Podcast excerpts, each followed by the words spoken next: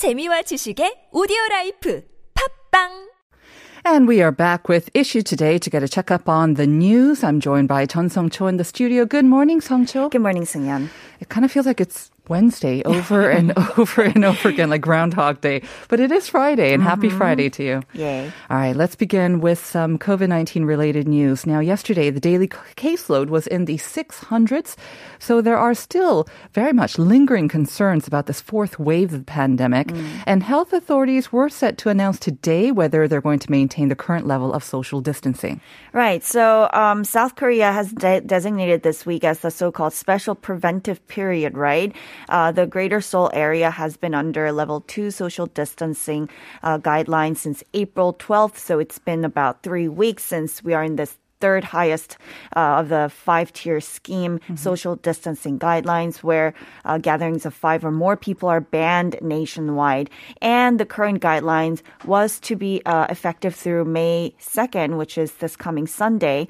Uh, but the average daily caseload since april 12th is in the 600 range uh, which is higher than the threshold for level 2.5 social distancing guideline.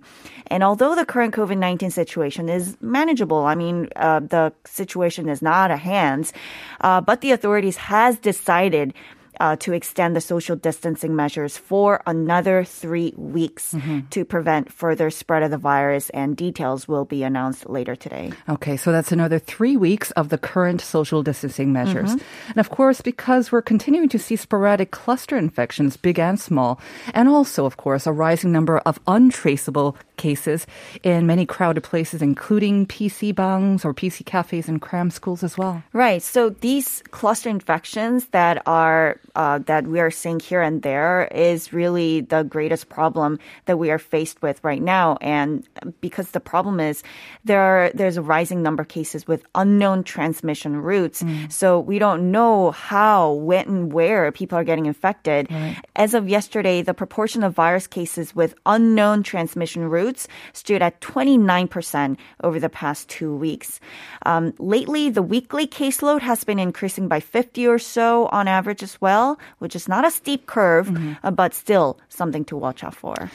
Um, a friend of mine, um, her sister works in the hospital. She's a doctor, and she was mentioning that um, our exposure to this virus is almost like our exposure to drunk drivers. You know, we may take all the precautions when we're on the road, but sometimes you get really unlucky Right. and you just meet a drunk driver, and it's almost kind of a matter of luck in a way. And so, yeah, like these untraceable cases, I think it kind of points to that as well. Right, and I think that that's why I, we understand that people are getting frustrated with this um, this rule to ban gatherings of more than five people. Uh, but yes, the measure has been extended for another 3 weeks, and we just have to hold on there, uh, hang in there Yes. to uh, to really get the situation under control. Right, and do what we can. And that, of course, is to abide by the guidelines. Now, today is last day of April. Um, I have to say, personally, I'm glad to see the end of April. But May um, is known as the family month as it contains three days, very special days. Children's Day, of course, May 5th. We've got Parents' Day following that on the 8th, and then Teachers' Day on the 15th. And of course, of the three, May 5th, Children's Day is a national holiday. So that means a lot of families and their children, of course, will want to go out and have some fun. Right. I mean, the weather is getting warmer and warmer, um, and with this um, national holiday in the middle of the week, uh, people are bound to go out there and have some fun. And that's why uh, the KDCA is worried and urged people to cooperate with the authorities to get the vaccines. Um, their plan was to have 3 million people inoculated with the first shots by the end of April. And uh, fortunately, we are on the right track since a cumulative over 3 million people were reportedly administered with their first shots. Um, and that's about roughly um, 5.6% of the country's 52 million population. Um, and I think we just have to keep things as they are uh, with the current pace. We'll be able to get 12 million vaccinated by the end of June and hopefully reach that herd immunity by November. Right. I mean, at this point, vaccine seems to be our only hope. Okay, moving on. Kind of related, but uh, we've been talking about this for quite a while. 확진자, or the number of people or the people who have gained weight over the pandemic. I know a lot of people have gained weight. Some have lost that weight. Some are still holding on to that weight. But if you have gained weight, you are not alone.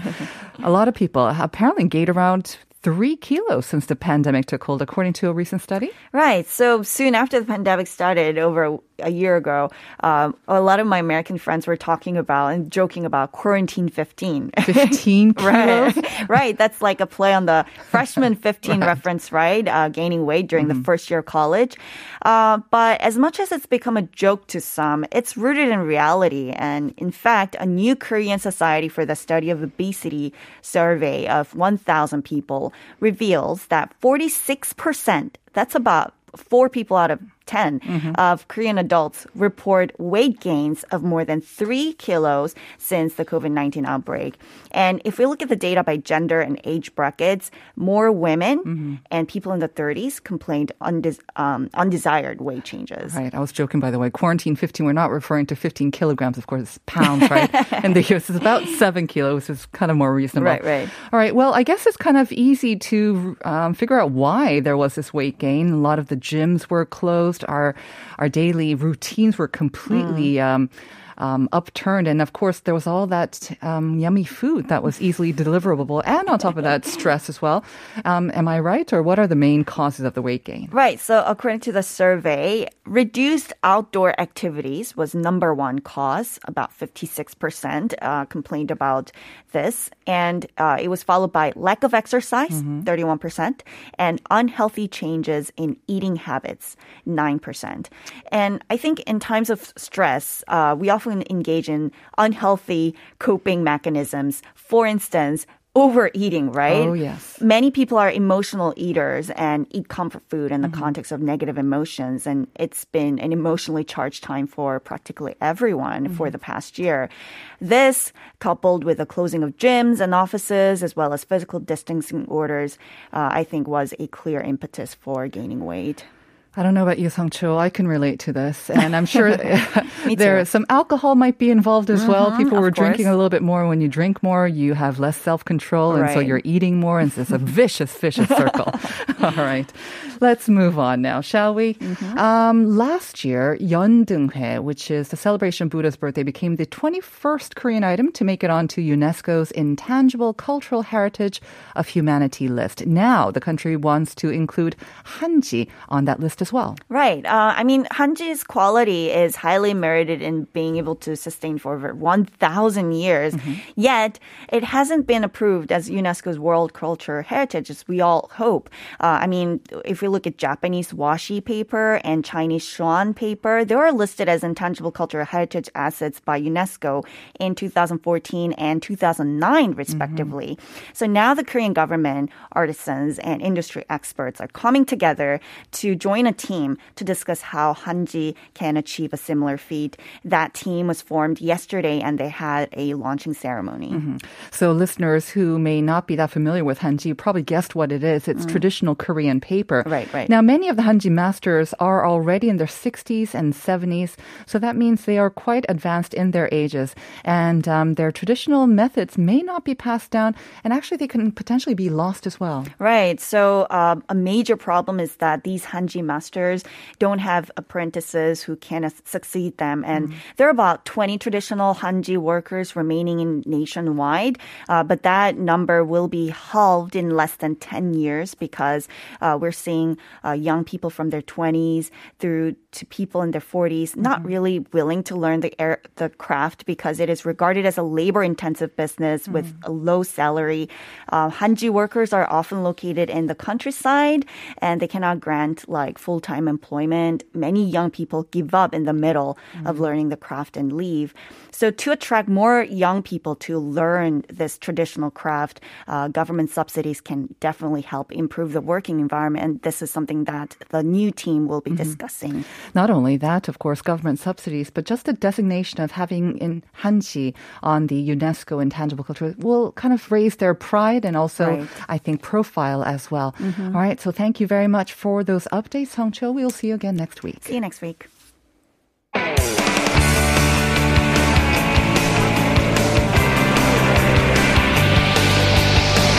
From the latest headlines to conversations about the trends and shifts that shape society at large, explore what makes living in Korea interesting with Life Abroad on TBS EFM.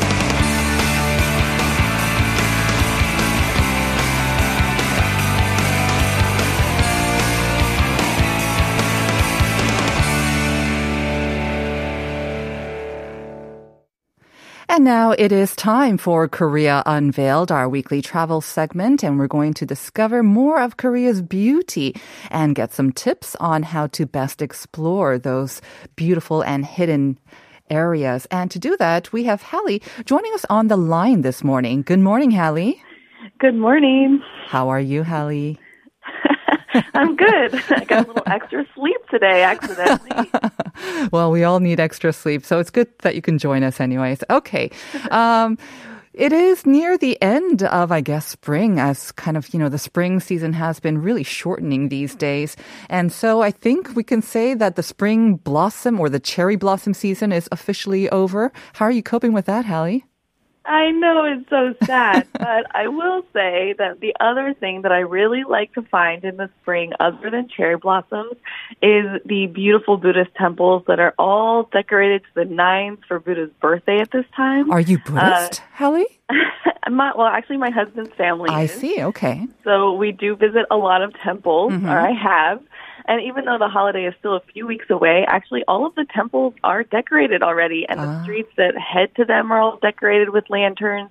So it's a great place to kind of go and come, you know, relax and Mm-hmm. feel those really nice holiday spring vibes. Right. Um, the huge, beautiful festival that is usually in Seoul this time of year is canceled this year, unfortunately. Um, so I kind of wanted to talk about some of the places we can go to still celebrate Buddha's birthday, the upcoming holiday, and uh, just see the beautiful, beautiful lanterns. Right. So you're talking about the Lotus Lantern Parade in downtown Seoul, Right. which one, which is really one of the yearly sort of highlights of the festivals. I mean, it's so colorful, especially at the nighttime with all the lanterns lit up and with the beautiful weather around this time of the year. It really is a huge uh, draw. But again, canceled this year. But like you say, the temples are still going to be beautifully decorated, and most of these temples are located in gorgeous areas as well. So it's worth a visit. So which one are we going to be visiting today? So this week we're headed to Yangsan-si, which is in Gyeongsang-namdo, and we're going. Even though the place is actually not a huge city, they actually have the largest temple in Korea. So we're going to Tongdosa Temple. Very good.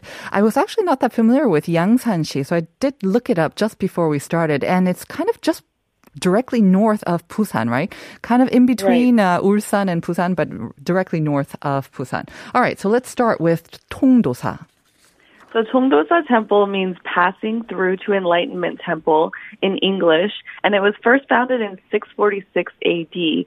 There are 20 hermitages spread around the very vast grounds there. So you could spend as little time as an hour or hours there if you mm-hmm. really wanted to take a look around.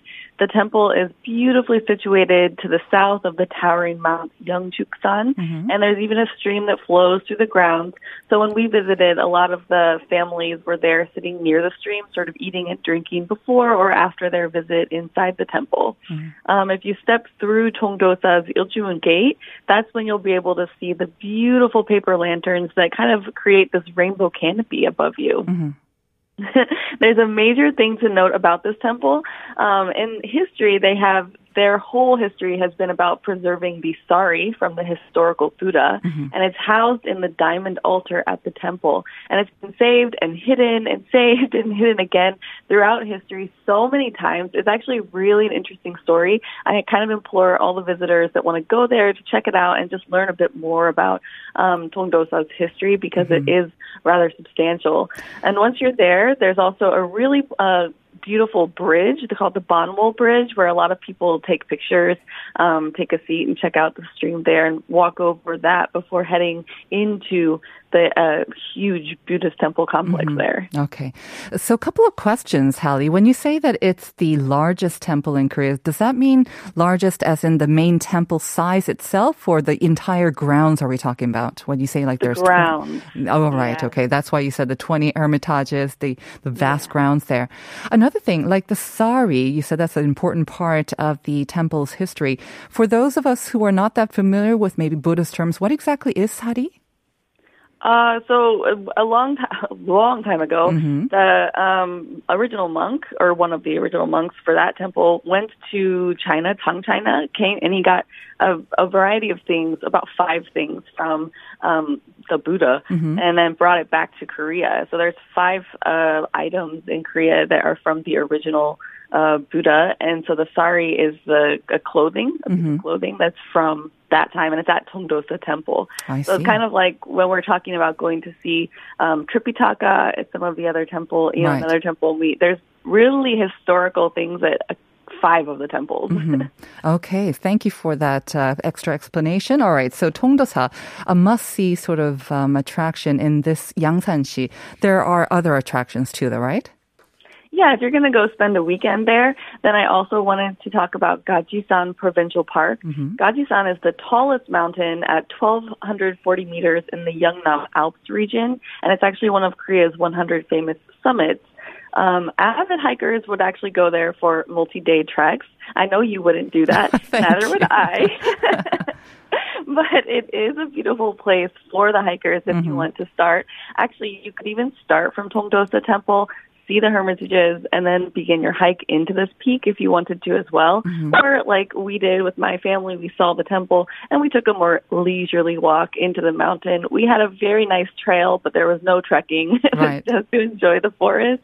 Um, Mountain is famous for its beautiful stones and rocky peaks in the autumn, and there's also pampas grass. So I've been told, although I've only been there in the spring myself. Right. I mean, you mentioned that avid hikers will head to this area, the Yeongnam Alps. Um, I recently met someone who actually completed all of the Al- Yeongnam Alps, and uh, he was saying it was a lot harder than he thought. I think all of the mountains there, like nine or so peaks, are over 900 meters. So it is not for even like the average hiker. It's going to be hard work, but apparently beautiful and worth it. Yes, absolutely. yeah, you and I probably don't want to start that. Yeah, I'll just take it at their word. Okay. what else? Um, there's also a Yangsan Tower. So again, for people that want to see the views but actually don't want to take that hike, you can take in a view from the Yangsan Tower, which also has a great children's interactive play area. There's a library and there's a cafe at the top, so you can go up, get a coffee, take a break, and look out. Uh, from some of my friends that have that aren't hikers, this is was their favorite spot to take in the view. Uh-huh. The tower is 160 meters tall, um, but it should be noted that it can be closed for a variety of reasons, including COVID, but also if the wind speed is too high, they'll mm-hmm. also close it. Mm-hmm. Um, they're very quick to update their website, so if you want, you can you can check out the all the notices on yangsan.go.kr, mm-hmm. and it tells you right away if it's been closed due to wind or anything at all. Okay. So the Yangsan Tower, I guess, is kind of the equivalent of the Namsan Tower here in Seoul, and you will have a nice elevator to take you to the top. Right? Yeah. Hopefully, that's good to know as well, because 160 meters tall. All right. Well, um, Yangsan must also have a nice museum, I bet, where you can learn more about the uh, city and the culture. Absolutely. The Yangsan Museum is their local museum, and it does talk about a lot of the culture, a lot of the history. It was opened in 2013, and it's designed to look like one of the dolmens with the curved lines. There are five floors that tell the history and share the culture of the area. There's also a children's area, a 3D exhibition hall. There's the relics and the models, the dioramas, everything that you want to learn about um, Yangsan specifically. And the museum's free, which is really great. It's open from 9 to 6 p.m. and it's every day except for Mondays and holidays. All right. Okay, so we've covered uh, the Tongdosa, we've covered the Gajisan 도립공원, Yangsan Tower, Yangsan 시립박물관. What else is there? I'm just trying to fill up your weekend, that's all. There's plenty. yeah. So there's also this really cool amethyst park or amethyst cave. It's the largest man-made cave tourist attraction in Korea, and there are actually a lot of caves to visit. For anyone out there who hasn't visited any of the caves in Korea, there's a lot of caves to visit in Korea. Um, and this one is was originally an amethyst mine, and it was closed, but now it's reopened and it's 2.5 kilometers long. Uh, it gets quite nippy inside, so even if you think it's the middle of summer and you're going to be fine, you take a jacket. Is all I can say. Um, you w- will be nippy. Um, and then inside, you can see, of course, amethyst stones that they were able to get from there. There's also light exhibitions and artwork that make it really colorful and eye catching when you're walking down. And I also noticed that they've just started doing um performances, which I didn't see performances, but there are kind of circus performances there. Inside this cave. Yeah, so Oh. if you want to, yeah, something fun, um, just a kind of random stop, but it's a fun thing to do and take some pictures and get inside. I would say this is probably a really good stop, especially in this uh, summer when it is hot and you need a break from the heat. I mean, at 2.5 kilometers long, that is quite a walk. I would imagine if you're going at a leisurely pace, maybe even up to an hour or so, 2.5 Right. kilometers. And I remember like amethyst, um, the light purplish uh, stone or the gem. When I first came to Korea, yeah, that was my first kind of big impression. Like, what a beautiful stone. I was trying to buy up as many as I could. You think they might have some shops around there as well, s- selling uh, products made from amethyst? Absolutely. Oh, very good. Yeah, definitely. And it's open from 9 to 6. So everyone that wants to visit, make sure you get there. The last entrance is at 5:30 Mm-hmm. because yeah, it is a bit of a walk, so they want to make sure everyone gets out Mm-hmm. at a reasonable time. Okay. Hallie, you haven't mentioned any of the food though. Do you remember anything uh, noticeable or very kind of unique to that area, Yangsan? I know it's close to Ulsan and Busan, so I bet, imagine it's quite similar, but any must eat things in Yangsan? I feel like you're leading me somewhere. Where are you leading me? food, yes. I I always visit with my Korean family, and we actually take day trips. So Mm-hmm. we drive from Busan up to see something, and then go back down again. So we Right. don't usually stop to eat too much, actually. Okay.